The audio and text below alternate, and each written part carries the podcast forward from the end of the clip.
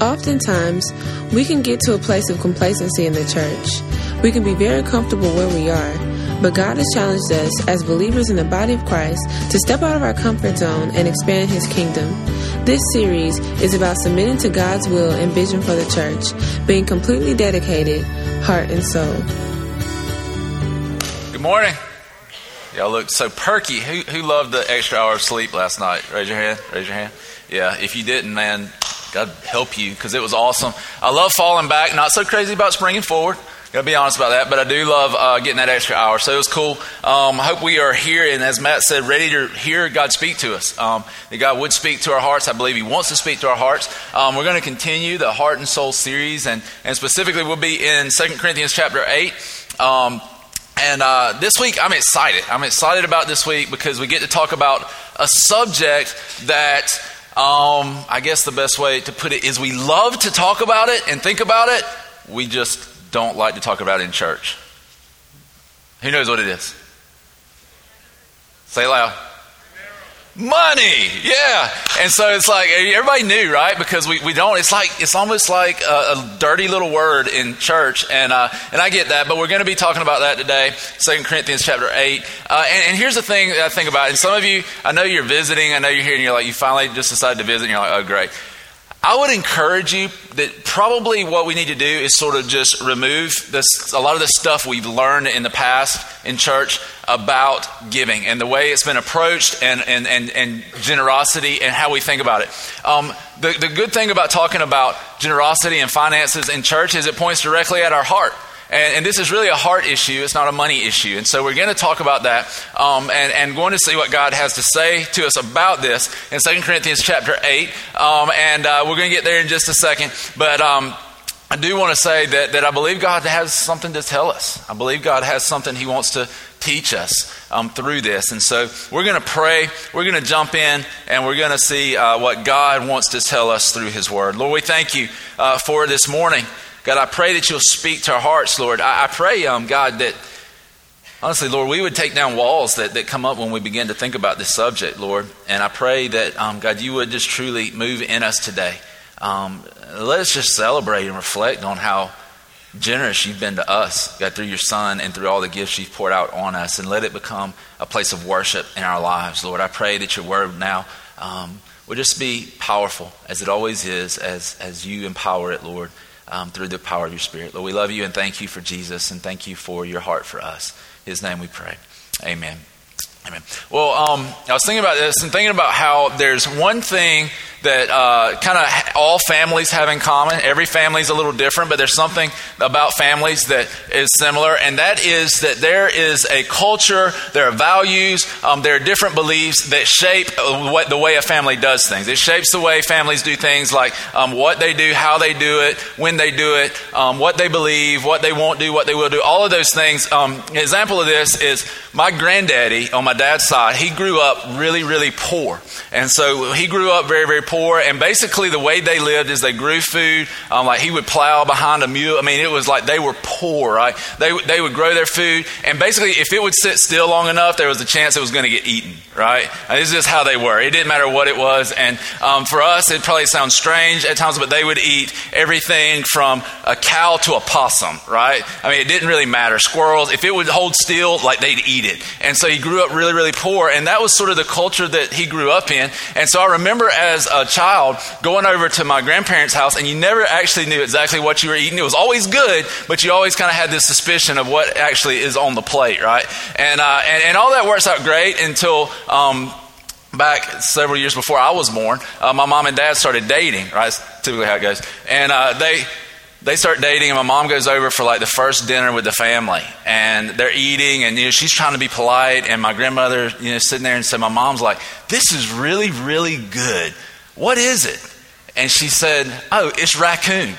And my mom was like, you know, and, and, tried not to lose. But it was just part of my, my dad, my granddad's culture that this is just what they did. And then on the other side, my mom, it was just different. And so we all have different backgrounds, different cultures in our families, but we all have um, beliefs and things that shape the way we raise our kids, the way we spend our money, the way we, we, um, do things in our daily lives. And really and truthfully, churches are not really any different. There's cultures, there's beliefs, there's values that shape the way we do things, that decide what we do, when we do it, how we do it, how we go about it. All of those things um, that, that, that our values and our cultures, they all shape how we do things or what we do.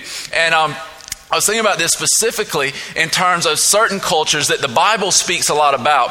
Um, you can go back and read these scriptures later, um, but in Acts, we see several, the book of Acts, um, the Acts of the Apostles, we begin to see several different cultures that were very, very important to the churches. Um, for example, if you read in Acts chapter 2, verses 14 through 41, you'll read about the first message that was preached. And Peter stood up and preached under the power of the Holy Spirit. 3,000 people came to know the Lord that day day um, and were added to the number of disciples. How cool would it be to preach a message and see 3,000 people come to know the Lord? Absolutely incredible. And there was this culture that existed in this church of, of, of evangelism. And so the first culture that you see there is, is a culture of evangelism, this, this desire, this mission to go out and reach people with the gospel. Another one that you see very clearly, if you go to Acts chapter um, 2, 42 through 47, um, over in Acts chapter 4, too, you see this very strong culture of community. And there's a very strong culture that bound them together. They were bound together by the Holy Spirit. They were. Um,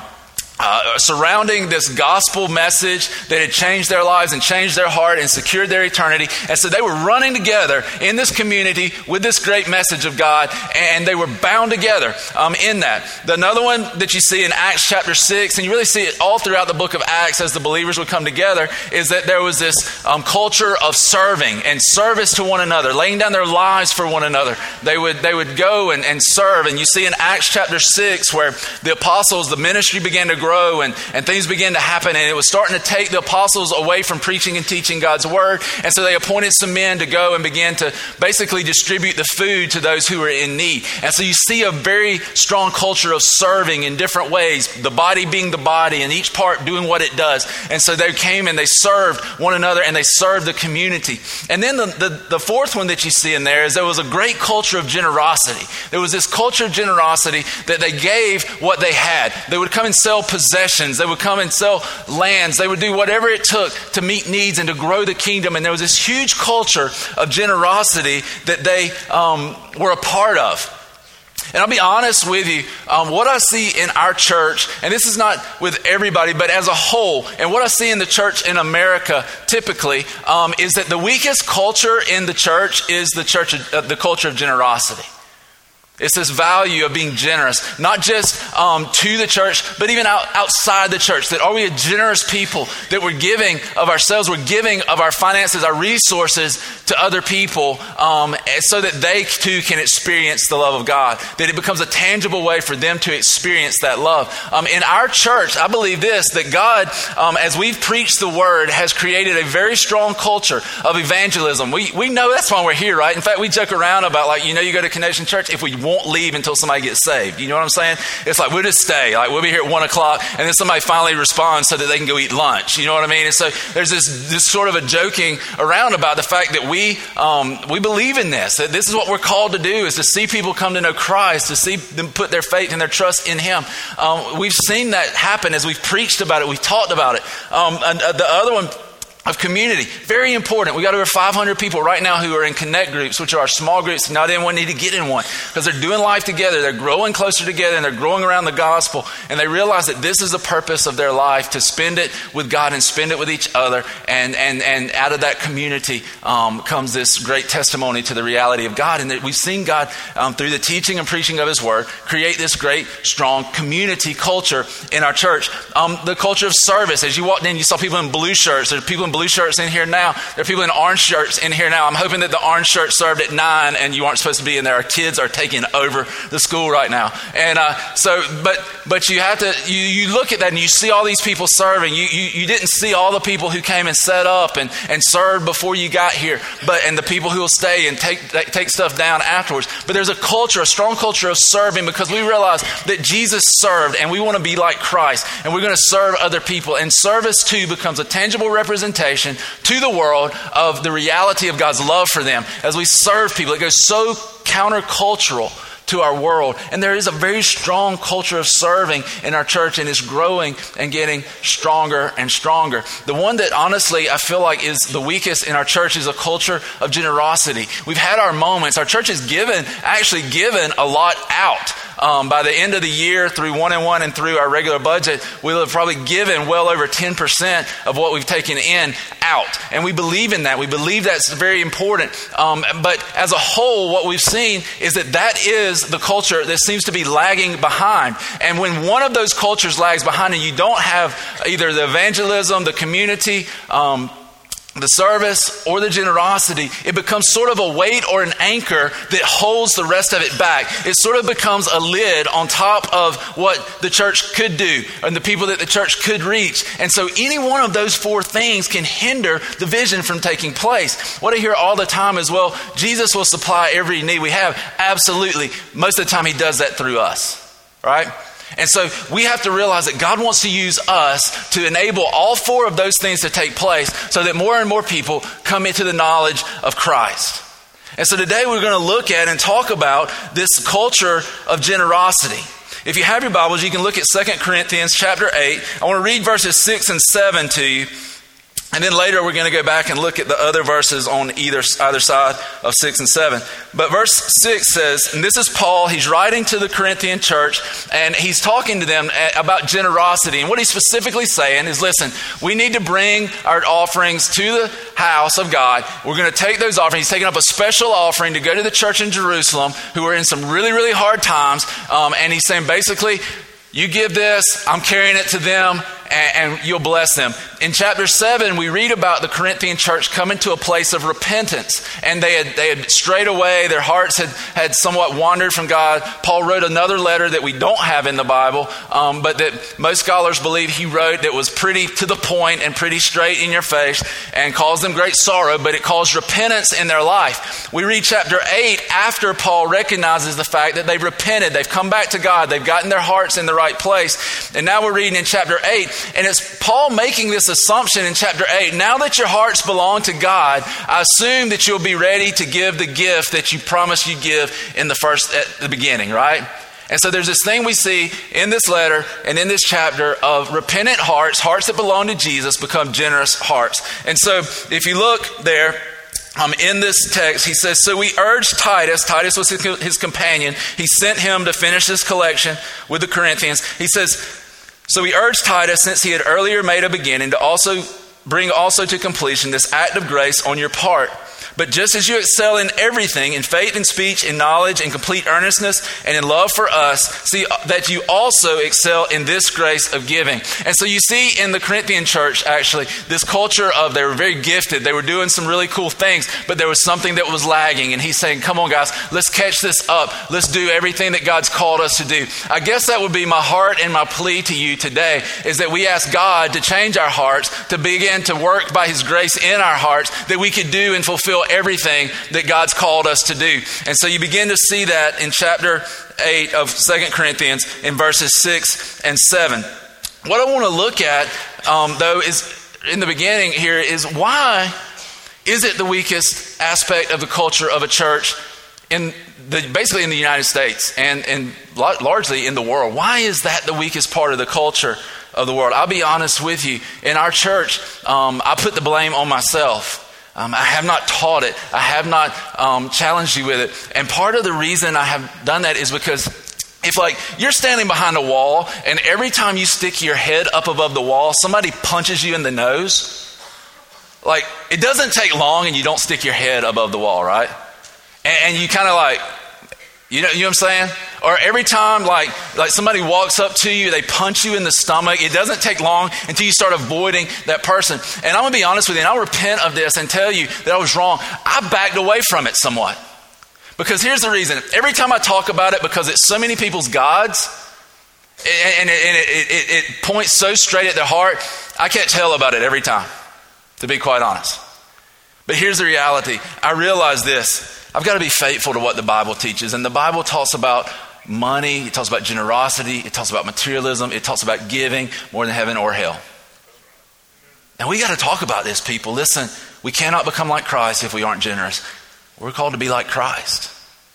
And so here's where really the rubber meets the road in a lot of ways. Why is it such a weak thing in our lives. The first reason I'll tell you is, is it's weak, a weak culture in most churches because of church abuse, right?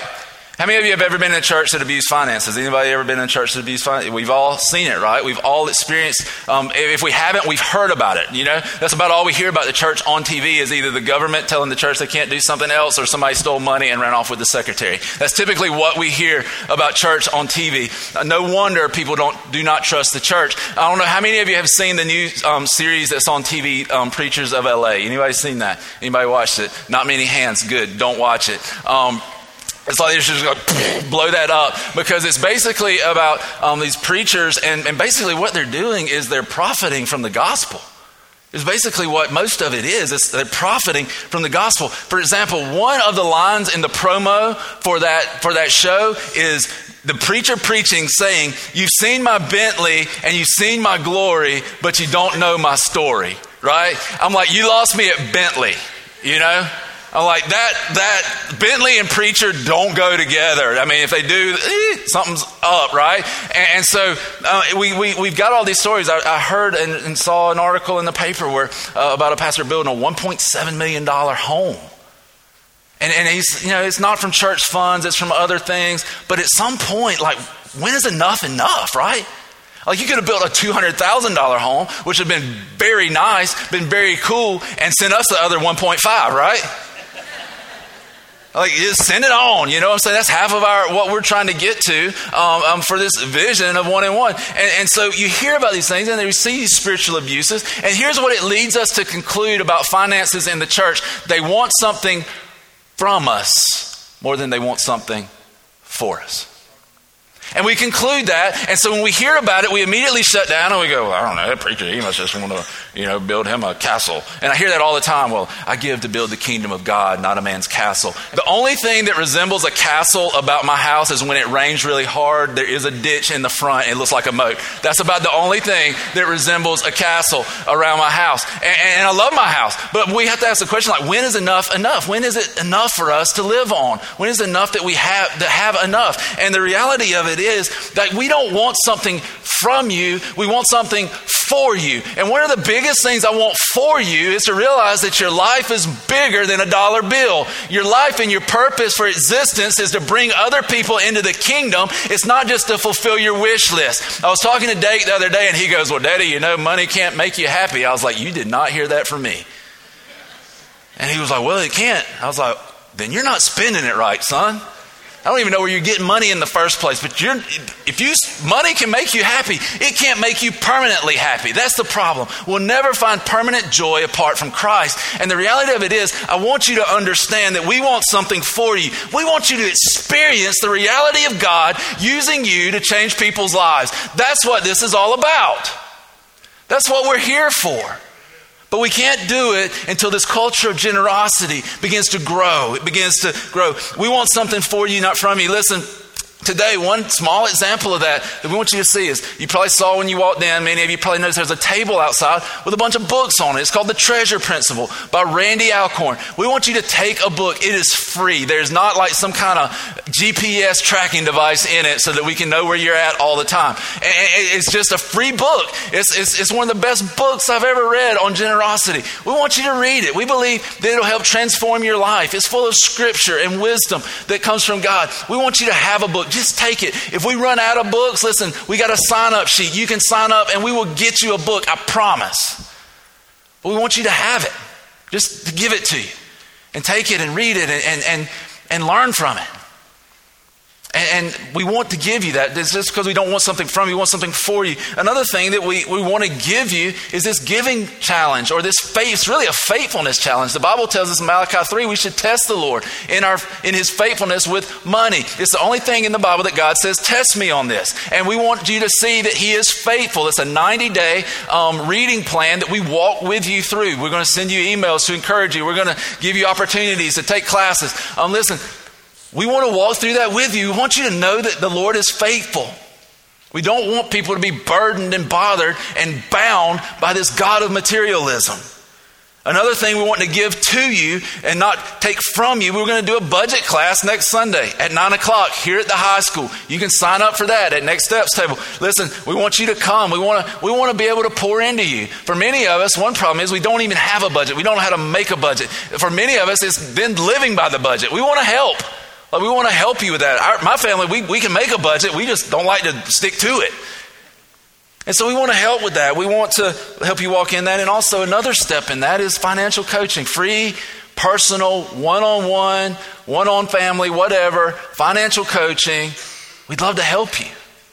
We want something for you, not just from you. Another reason that there's such a misunderstanding or, or, the culture of giving and generosity is weak in the church is misunderstanding. For a lot of us, we've never been taught on. We don't, we don't really know what the Bible says.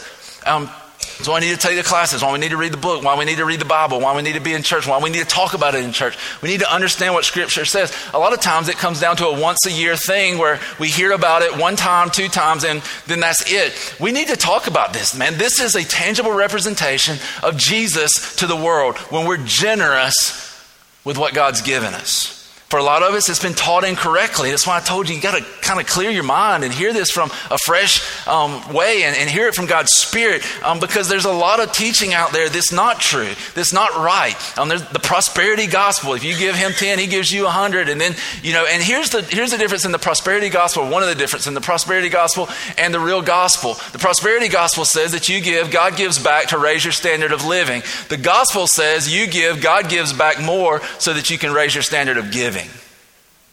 That's the biggest difference.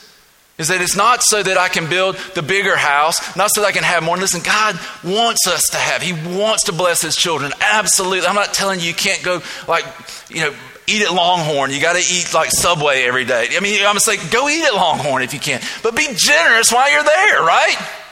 Be generous in every area of life. And, and so we begin to see like that God wants to raise our standard. He wants to give back. We won't outgive God, but He gives so that we can raise our standard of giving, make a greater impact in the world. One of the things that I run up against a lot and that I have conversations with people a lot about is thoughts on the tithe in the New Testament. And, I want to talk just a second about a few things with the tithe because this is what we hear.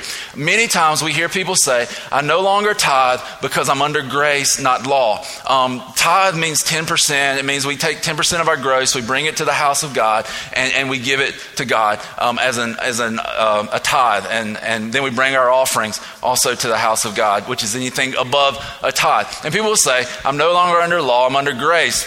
Well, here's the thing I would say about that.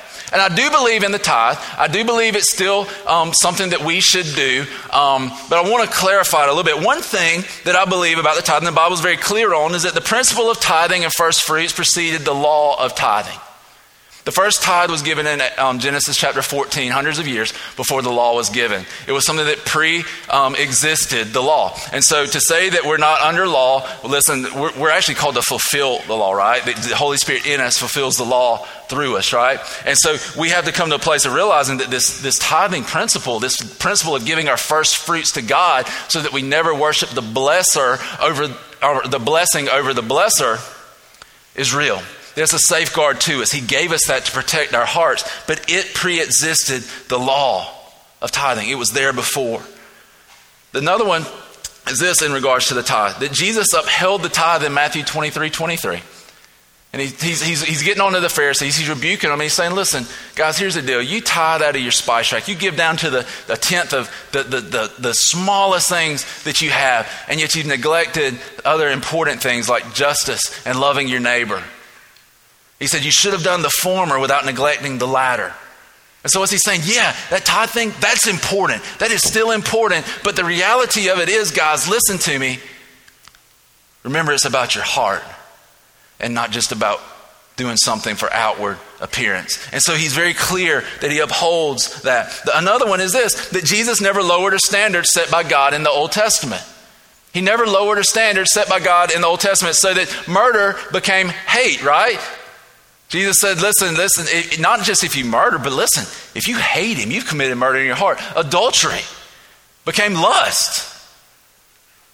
And so we began to see that he raised the standard. Even the sacrifice that was required in the Old Testament became greater in the New Testament. In the Old Testament, they sacrificed lambs and bulls and goats. In the New Testament, it was God's Son.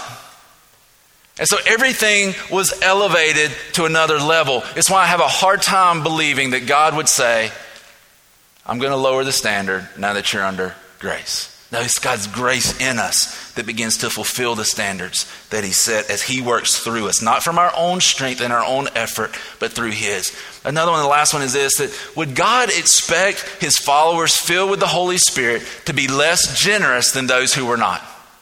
Like as New Testament believers, as believers in Christ, we have been filled with the Spirit of God. Would God look at us and say, All right, here's the reality. I don't expect very much from y'all because you're filled with the Holy Spirit. No, it doesn't even make sense.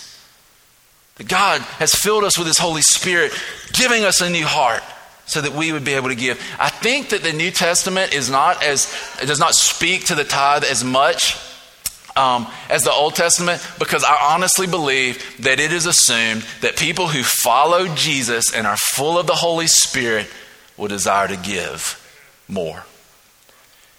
And, and here's the thing I'll tell you is that for us, the tithe becomes the floor, not the ceiling. It becomes a starting place. And I know that's frustrating to some people because, man, in the economy we're in, with some of the decisions we made, for many of us, we don't even understand. I don't know how I'll get there. This is what I would tell you just start somewhere. Start somewhere. Go to the budget class, do some financial coaching, sit down with somebody who can help you. Let us walk with you, um, walk with this, or walk through this with you. Let us help you. But don't be bound financially in your life. That's not God's heart. God's desire is not that we would be bound by anything. No good, loving father wants that for his children. He does not want that for us. The last thing I'll tell you that I think causes this in churches is a lack of transparency. I think a lot of times, you know, we're not real sure where the money's going, and so we kind of hesitate to give. We'd rather give it to somebody else so we can know exactly what's, what's happening with it. And so we recognize that. So today, as you leave, um, if you go by our guest services table, there is a budget there that you can take. We printed out, I don't know, 30 or 50 copies, something like that. If we need more than that, we got a sign up sheet for that too. Sign your name, give us an email address, we'll get you one, right? Because we want you to see where it goes. This is what I would like to ask. If you can find a church that does what we do on the amount that we do it on, I need to know about them because I need to learn from them. Because I believe God does a tremendous amount with what we have been given. And I'm very thankful for that. But you can take it, go look at it, man. Seriously, take it and look at it, pore over it. If there's something you have a question about, let us know. We'll be glad to answer those questions. And so, looking at those things, if you look at the church abuse, you look at misunderstanding about giving, um, you look at a lack of transparency in the church, those are some of the things that cause us to, to, to have a weak giving culture. It causes it to be that dirty little word, money, that we don't want to talk about in church because of how we understand it and our mindset towards it and what we've seen happen with it.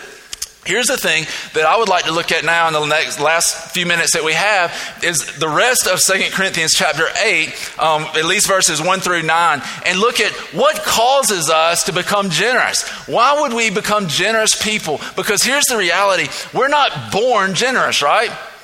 We're not born wanting to, to, to elevate someone else more than ourselves. I've said it a lot of times, probably always say it 10 out of 10 people are selfish. It's just the reality of where we are. It's how we're born. We're born with a sin nature that says, preserve myself and, and, and to heck with everybody else. And so we're not really born desiring to be generous. So what causes it? Look at the first verse in 2 Corinthians chapter 8.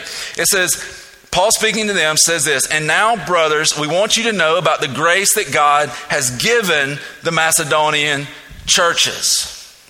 What word jumps out at you? And now, and he's talking about money, he's talking about giving, he's talking about offering, and he says, and now, brothers, we want you to know about the grace that God has given the Macedonian churches. What word? Grace. God gave him what? Grace. And I want you to understand that each of these things we're going to look at, it happens in our heart because God gave. God gave us grace, grace to transform our heart, grace to give us the ability to see things differently, grace that gives us new desires as the Holy Spirit recreates our heart. And here's the reality if we know Jesus, then our hearts have changed. They're being changed, and we're growing closer to God. It's a spiritual impossibility to come to know Christ and not begin to change. It just doesn't happen. God changes our heart. The first thing I would tell you, though, that, that, that you can write down about how grace transforms our hearts is this that we recognize how much God has given and is giving us. That's one of the ways that grace begins to transform our hearts. He says, and this is about the grace that God has given the Macedonian churches. God gave them grace. They realized how much God had given them and how He is blessing them. We are a blessed people. And Paul is actually taking these Macedonian believers who had received God's grace and he's saying, listen, you've rec- they received this grace. And he's really comparing the Corinthians and testing the Corinthians by them. And he's saying, listen, this is what happens and this is what happens. Is as we receive God's grace, our hearts are transformed from selfish and self preservation to hearts that, that, that are generous and, and love and, and want to give. And so you begin to see this happening. And he, he's basically saying when you see God's provision for us through Jesus, and that grace begins to change your heart, and you begin to say, I want to give, I want to do whatever I can do to reach the kingdom or to reach people and bring them into the kingdom of God. I want to give what I can, I want to give all I can. Some questions I would ask you is how much has He given? All. What did he give? His best. Who did he give? His son. He gave everything. What really belongs to him? Everything. How much is his? All of it. What do we do with it? Whatever he says. And we know that its purpose exists for the furthering of his kingdom. We should be, in light of God's grace in our lives, the most generous people on the face of the planet. And I don't think we'll fully ever really recognize all that He's done for us through His grace on this side of heaven. Um, but all of it belongs to God. The other day, um, we went to the fair. Was, I guess it was two weeks ago. Thank God that comes around once a year, right?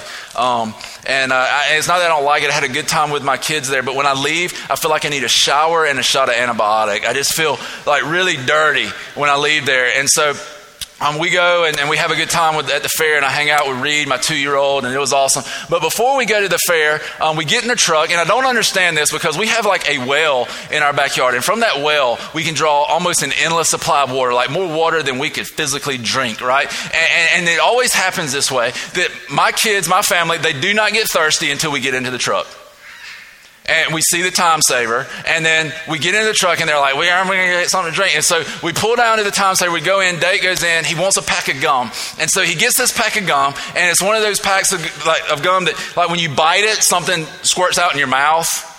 I'm a little skeptical of that, right? You don't ever see it. You just it's like, mm, what's that? And so he gets this pack of gum and and we go back, we get into the truck, and uh, and and and Reed's sitting in his car seat, kind of across from Dake. Reed's our two year old, Dake's our ten year old, and and Reed's sitting there, and he's like, "I want a piece of gum." He says that in a baby voice. I'm not even going to try to imitate. And he says, "I want a piece of gum. I want a piece of gum. I want a piece of gum." And he kind of had that look in his face, like, "If I can get out of his car seat, I will take me a piece of gum. You better give me a piece of gum." And so he's sitting there, and Dake um, looks at him, and then Susan turns around, my wife. She turns around and she says, um, "I want a piece of gum too, Dake." And there were five pieces of gum in this package. And so Dake takes the gum that has the juice in it and tears it in half. And he gives Reed a piece and he, he gives my wife a piece, right? And so I'm sitting there, and and Sue's like, "Dake, you better give me a piece of gum." I'm like, "Uh huh." You heard that voice? You better give her a piece of gum. And so, and, and then I'm like, "Dake, give her a whole piece of gum." And he's like, "No, this is my gum." I was like, "Oh no, no, no!" I said, who bought you that gum? And he goes, You did? I said, So whose gum is it really? Mine. I was like, No, wrong answer. it is my gum. And seeing as how you did nothing to earn it, and you really might not even deserve it, I don't see that it's too big of a stretch because you got to have a theology lesson when your dad's a preacher for you to be generous with what your father has given you. I don't want to give him my gum. I didn't say, I said give him the gum. And so we had this whole thing going back and forth, back and forth. But I thought about it. I was like, that's such a good picture of what our Heavenly Father does with us. He says, I'm going to give you all of this. You don't deserve any of it. And you know what I'm going to ask you to do? I'm going to ask you to be generous with what wasn't yours and what you didn't deserve in the first place. Yeah, that makes sense. It's yours. Okay, I'm here to steward it. I'm the conduit by which you give it out through the world. It's not that I'm a dam to stop it with me, it's that I'm a conduit from which it flows through. And so I'm given so that I can give. And, and if, if it increases, I give more. And it's just what we see God do. It's how God works. Our Father loves us and He's blessed us so that we can give to other people. We can give to the church. We can bring our first to the church and then we can be generous in all of our life, right? And so we see this concept that when we realize how much God's given, man, it changes our hearts. That grace begins to change our hearts, and we too begin to be generous. Verses 2 through 5, listen. Out of the most severe trial. So Paul's talking about these Macedonian believers, comparing them to the Corinthians, and he says, out of the most severe trial their overflowing joy and their extreme poverty welled up in rich generosity. There's some words that just don't go together, right? In, in our minds, there's some words that do not go together in that verse. And it is severe trial, overflowing joy. Like you don't typically think. And extreme poverty, rich generosity, right? Those words just don't go together. But here's the thing that the grace of God had taught the Macedonian believers is that we'll never find enduring and lasting joy in our wealth and in what we have. And he's saying, even though they were in, in poverty, man, they, they, they were joyful. Even though they were in poverty, they were generous. And it teaches us that generosity has nothing to do with wealth, it has to do with our heart. They were giving. Listen to how they were giving. For I testify that they gave as much as they were able and even beyond their ability. They gave more. What they do? They sacrifice. There was sacrificial giving. And I'll tell you this this one in one jar, we talked about these jars a few weeks ago. This one in one jar, this that you heard about in the announcements, you've been hearing us talk about it, of raising $1.5 million for missions and for planting churches and for going and reaching people who don't know Christ and planting a campus that will be a place from which we scatter, not just a place that we gather, but a place that we send people out into the world. It's going to take sacrificial giving. There's absolutely no way this is going to be accomplished apart from sacrificial giving. I'll tell you this there's no way it's going to be accomplished apart from a miracle of God. It's not going to happen. Unless a miracle of God happens and He moves in our hearts and we become a people who just become generous and who we say, Yes, I'm on board, I'm ready to go, let's rock and roll, let's get moving, let's, let's do whatever it takes to reach people because we believe in this so much. Unless that happens, the vision, it, I'm not crazy. I know 10,000 people in 10 years. I don't know, right? It is going to be a miracle of God. But I believe this if we're faithful in this, in this one in one, God will be faithful to complete the rest of the vision. Yes, God will provide it. He's going to provide it through us. And so, this is what I would tell you. You got this on your card. You got this little thing right here. If you fold it back and forth a couple of times, it makes this real easy. It's somewhat of a stress relief because you can just kind of like go, ah, right? And you can tear that thing off and you can take it with you. And it says, My one in one commitment. And, and, and, what we want you to pray God, what do you want me to give? I've been praying about this. I haven't really talked it over with Susan because I'm going to ask her, like, what have you been praying about? What are you hearing? Because I'm hearing a lot and I'm hoping you're hearing less. And, and, and here's the reality I know what God's telling me. And I don't even know how we're going to get there. We might have to sell a kid. I'm not 100% sure exactly how we're going to get there. But, but the reality of it is, I want to be obedient to what God's telling me. And I'm going to pray, and on November 17th, I'm bringing my card back, and I'm going to put it in an offering that up here at the front, and I'm going to do everything I can to be obedient to do what God tells me to do. We're asking you to do the same thing. It's going to take sacrificial giving if we're going to get there. Take it home, pray about it. God, what do you want me to do? How can I be a part of this? I've seen other people come to know you, seen other hearts transformed by the same grace I've received. God, let me be obedient to do that, trusting you in every way. And so we're going to have to be sacrificial. Verse 4 says this entirely on their own. Listen, this is crazy. Seems crazy to us. Paul says that the Macedonians, entirely on their own, they urged, they urgently pleaded with us for the privilege of sharing in this service to the saints. I can honestly say that has never happened to me. I've been told a lot of things after church services. I've never had anybody come up and say, Can we pass those buckets one more time? I, I love that. I really, please, can, can, can I write? I, I want to write another check right? And it just doesn't, it doesn't happen. But the, grace of God had changed their hearts so much, and they wanted to be in part of the kingdom's work so much. They were giving generously. They were like crazy. Listen to this one. And they did not do as we expected, but they gave themselves first to the Lord and then to us in keeping with God's will. Well, the second one I would tell you to write down is that when we experience the grace of God, we want others to experience what we've experienced. So, number one, when we experience God's grace, we realize how much God has given and what He's given us. Number two, we want others to experience what we've experienced. And He says that they gave themselves to the Lord. It is a spiritual impossibility to grow closer to Jesus and love people less. It is a spiritual impossibility for Jesus to be our Lord and then to say, but your Lordship stops at my hip pocket or my purse. It's a spiritual impossibility for us not to desire to, for God to be Lord over all of our lives so that He uses all of our life to reach those people that we now love in a way we've never loved before because of His grace working in us. That's what God does. He begins to change our heart and we begin to see this happen. I told you, listen, that generosity is not dependent upon wealth. Generosity is dependent upon the condition of your heart. We give out of what we have, not what we don't have.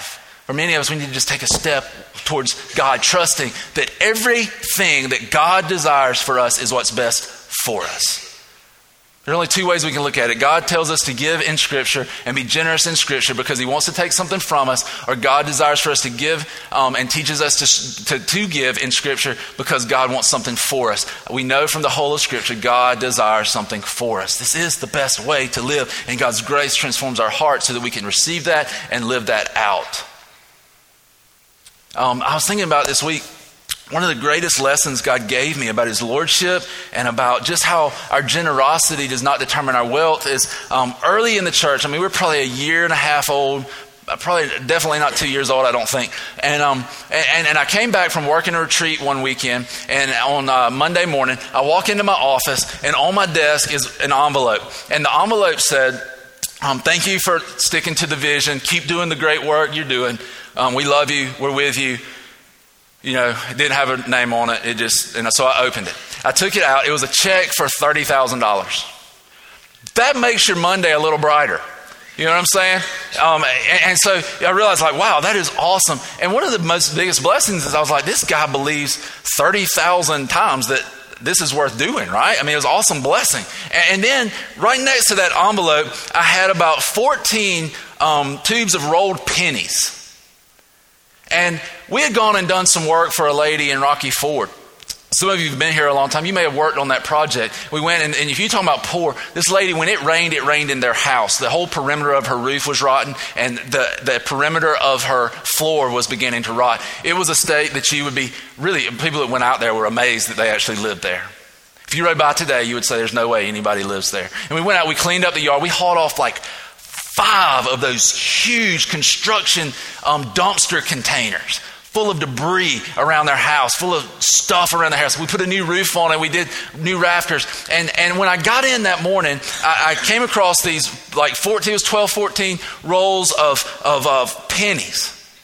And there was a note that said, Thank you for what you did. And it was from this lady.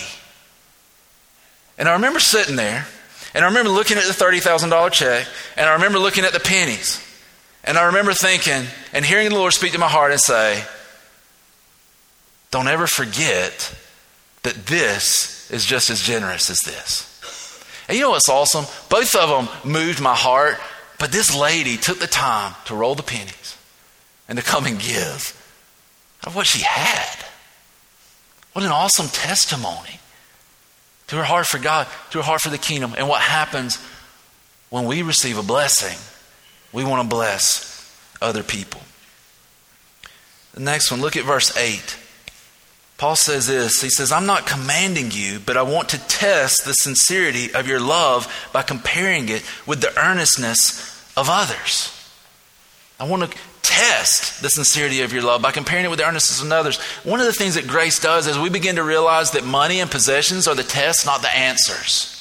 We begin to realize that we'll never um, be able to find true and lasting joy in our materials, things, in our in our finances, and what we make and what we have, um, and that it's all temporary. And we begin to realize that it's a test; it's not the answers. That that truly finances and how we handle and what we steward or how we steward our money and our possessions is really a test of our heart. It's a very large indicator of where our heart is. It's why every time we talk about it, we get emails about it. It's why every time we talk about it, I probably got a text text, a Facebook message, or an email on my phone right now that I'll get when I get backstage. But here's the reality of it the reason that happens is because money is our God. Plain and simple. Is why that happens. Is because we can say our lives are devoted to God, but the reality of it is, like an investigative reporter tracks the money to find the story. The reality of it is, if we track our money, it will point us in the direction of what we worship every time how we handle it, what we do with it. It points directly as an indicator of a heart. It, it asks the question Is Jesus truly Lord of my life? Does his worship stop at my hip pocket? We need to understand that we're not fully committed or not committed until we're financially committed. The Bible is true that where our treasure is, there our heart is also. We need to realize this, and for some of us, it may be a wake up call. It may indicate and point to the fact that we don't really even know Jesus. Jesus isn't Lord. Maybe we've had an idea of him, but we realize, like, wow, my life, I've never really surrendered my life to him. It becomes an indicator of our heart and where it's at. And so, as we begin to realize this, we begin to see that it's a test, and we begin to see that God wants more for us, we have to come to a place of finally surrendering everything, being willing to sacrifice everything. That's what God leads us to do. I want you to understand, guys, the potential of a generous church. I want you to understand the potential of the foundation that God's laid when it's infused and empowered by generous people and generous believers. There's great potential in it. Right now, um, on an average, on Sunday morning, we average about $13 per person per Sunday. That's given to God and given to the vision and given to the mission. That's not counting one and one. Typically, that's about $1,500 a week that comes in for one and one. Here's the thing $13 per person. Here's the, here's, the, here's the other thing that's challenging to me. I would challenge you $20 per person, $7 a week per person more. That doesn't mean you just write a for seven. Pray. Like, we need to honor God. But the reality is $20 per person each Sunday. We fund one and one because our budget is so small. We work off of very little compared to other churches our size. We would fund half of one in one in two years from our church budget. From our church budget. That's kind of crazy, isn't it? Like that, that, that, that, it's just that. It's everybody doing their part, everybody doing something, everybody being generous, everybody's heart being transformed by grace and having a desire for other people to see that. The last one I'll tell you,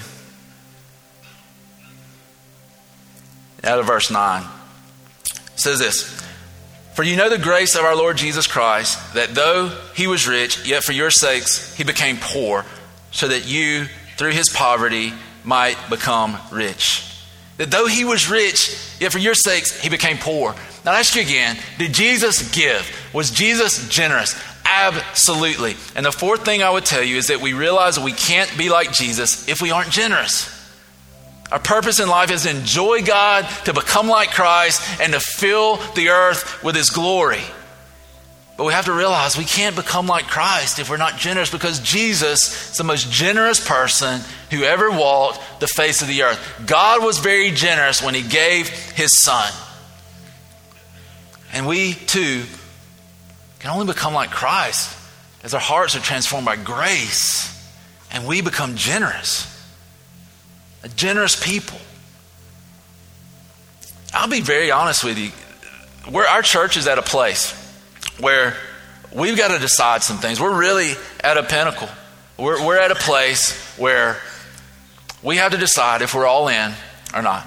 We have to decide if Jesus is really Lord and if people are really worth going after and if people are really worth giving everything we have to reach. Because here's the reality if, if, if not, if we're not willing to sacrifice, we're not willing to say, God, you got all of me, transform my heart and give me a generous heart. If we're not willing to do those things, this is the reality. We can chalk this up to a nice five years. Way to go, God, you did some awesome things.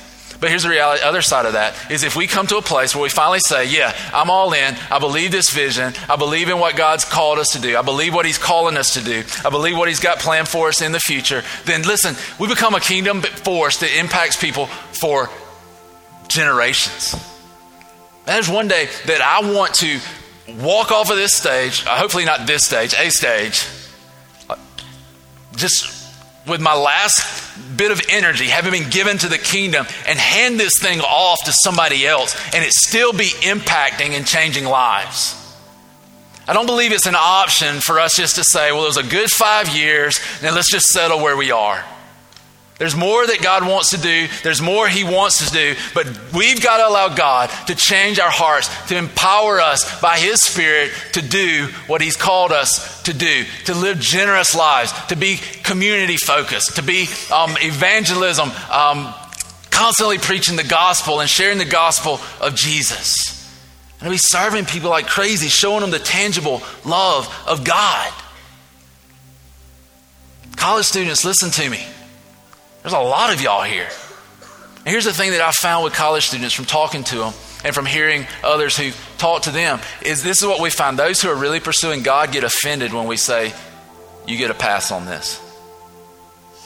Because this is what they tell us. If we can't be generous at a time in our lives when it seems that we have very little, how will we ever be generous when we have more? Because you can help lead the charge. Your generous hearts transform things. Listen, I had a, a, a, young lady call the office and she said, Can I speak with you and Susan? I want to give some money to one and one. And uh, I, I, just want to talk to you and share my story. Yeah, absolutely. Yeah, come by. So we, we meet her. She walks in. It's a college student, maybe 21, 22 years old, right? She walks in. She says, This has been on my heart. I wanted to give you. Hands me an envelope. I'm, I'm like, That's cool. That's cool. You know, and, and, it's kind of an awkward moment because you sit there and you've got the envelope in your hand and you're kind of like, Do I open it now? Do I not open it now? Do I open it now? Do I not open it now? And so finally I just asked, like, You want me to open this now? She says, Sure. I open it up. I'm not very good at math. I'm not very good at numbers. I look at the check and I start counting zeros. I'm like, One, two, three, four, five, six, seven, zero. Okay, where's the decimal? Right, okay. Whoa, let me. And I started counting, check for $100,000 from a college student. And she said, The ministry that you guys have done and the way God is using you has impacted my life so much. I want you to be able to do everything that God's put in your heart. That's what happens when grace floods their heart. And you could say, well, she must be very wealthy. No. Some events in her life that gave her the ability to give. But you know, it was one of those things where I, I actually said, Does your mom know about this? And she was like, Yeah. And I was like, You sure? She said, Yeah. I was like, I'm, we're going to cash this and then we're going to get beat up by some dude at the church office. I, I didn't know what was going to happen. Generous hearts.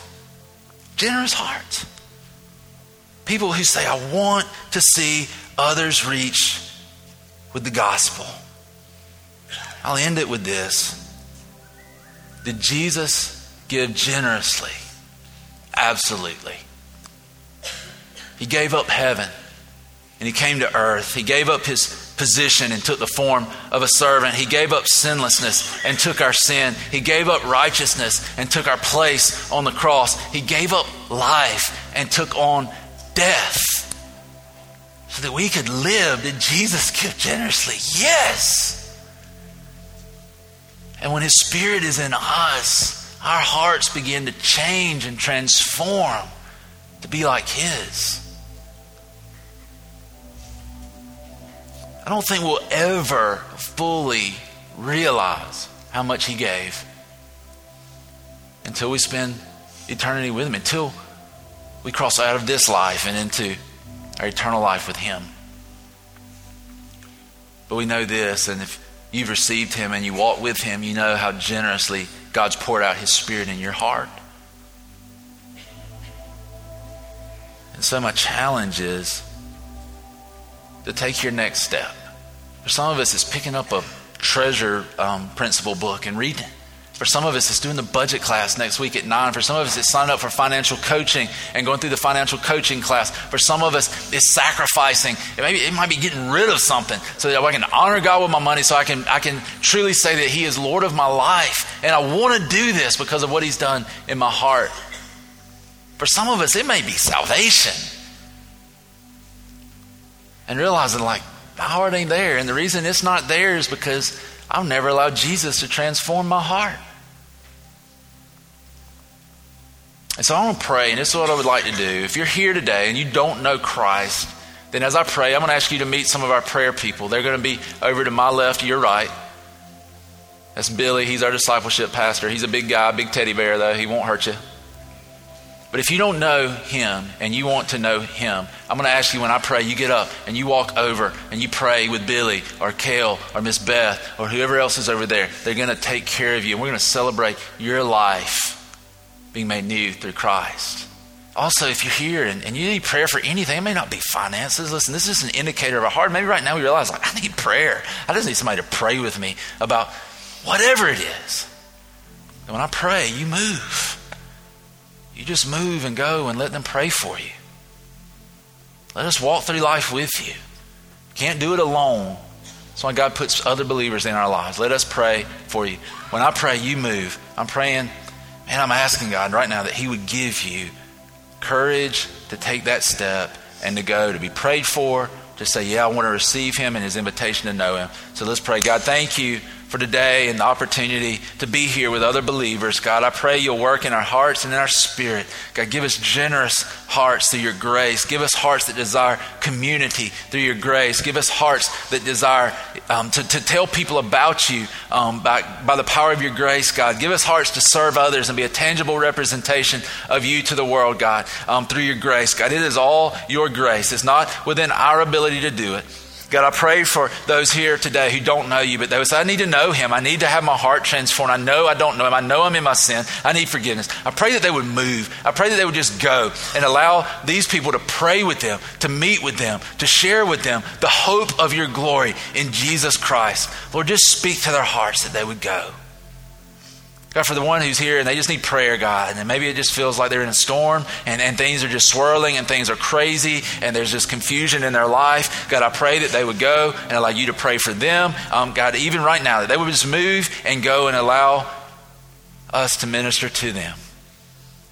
God, do this by your great grace, the power of who you are, God, that unmerited favor that you've placed in our life. We love you and we praise you and we thank you for being good to us. In Jesus' name, amen.